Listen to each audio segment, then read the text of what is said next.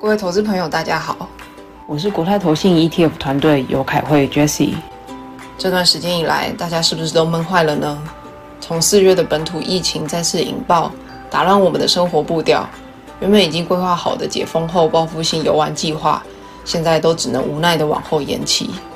其实，疫情影响全球已经有两年多的时间了。这两年来，不止人类的生活受到巨大的影响。许多新技术和新形态的产业也蓬勃的发展，出现了无数投资的新商机。讲到这，你可能会优先想到电动车、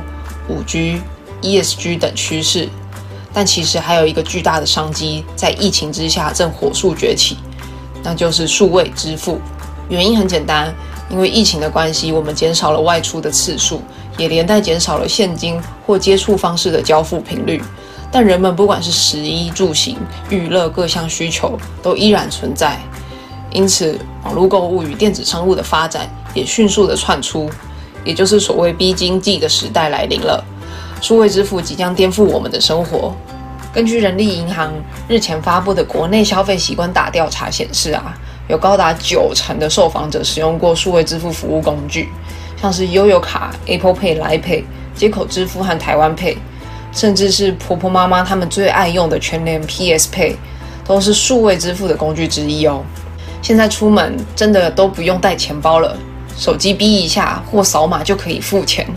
想在网购平台付款，指纹感应或是刷脸就可以完成，超级方便的。我们现在已经逐步走向一个无现金的时代。根据研究报告显示啊，全球的电子商务销售规模未来四年会暴增二点五兆。而全球使用电子钱包的金流也将以每年二十八点五个 percent 来快速增长，金额是上看七千五百亿美元。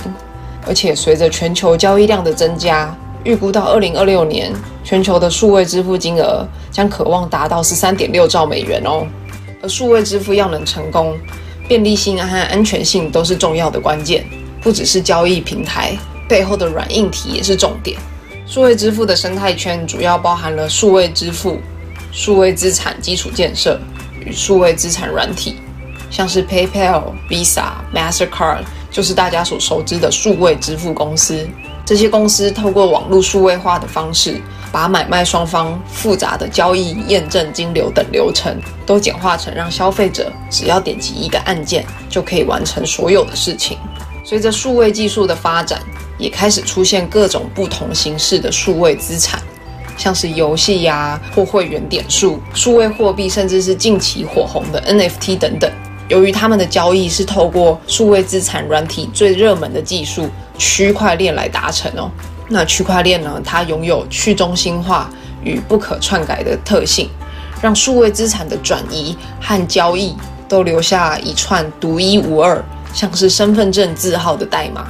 作为资产认证或是身份验证，让数位资产的交易更具保障。而这些用来确认或储存交易资讯的晶片、设备或数据中心，就是数位资产基础建设的一部分。随着数位经济蓬勃发展，我们也将逐渐走向元宇宙、Web 3.0等经济模式。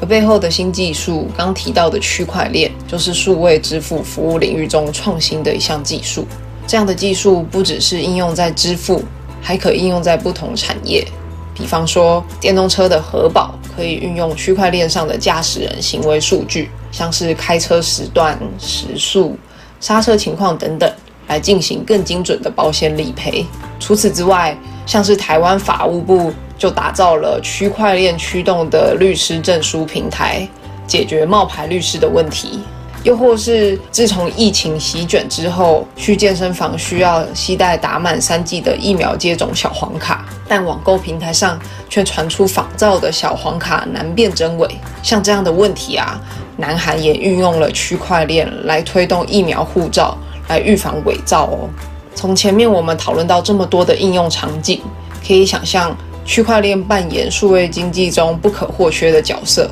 如果将整个数位经济活动比喻成像是淘金热潮一样，热潮可能来来去去或流行在不同的事物上，但最赚钱的始终是提供淘金工具的人。投资人如果想要掌握未来数位经济发展的投资机会，就一定不能够错过整个数位支付产业链的发展潜力。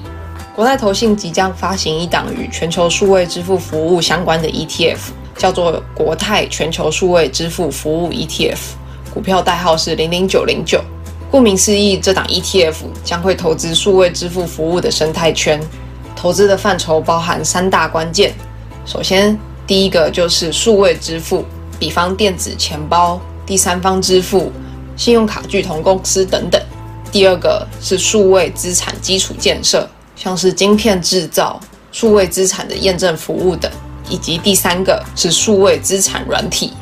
例如区块链技术、电子支付软体研发。或是分析这些数位资产数据等领域的公司，而这档 ETF 所追踪的 Selective 全球数位支付服务指数，锁定全球数位支付科技潜力股。这个指数最特别的地方呢，就是运用了人工智慧的自然语言处理演算法，依照公司跟数位支付服务的关联度来进行排名。排名得分前三十名的企业会入选为成分股。而这档指数是属于高贝塔的特性，和美国科技股的纳斯达克指数来相比的话，数位支付服务指数的表现在股市上涨动能强劲时也更为亮眼。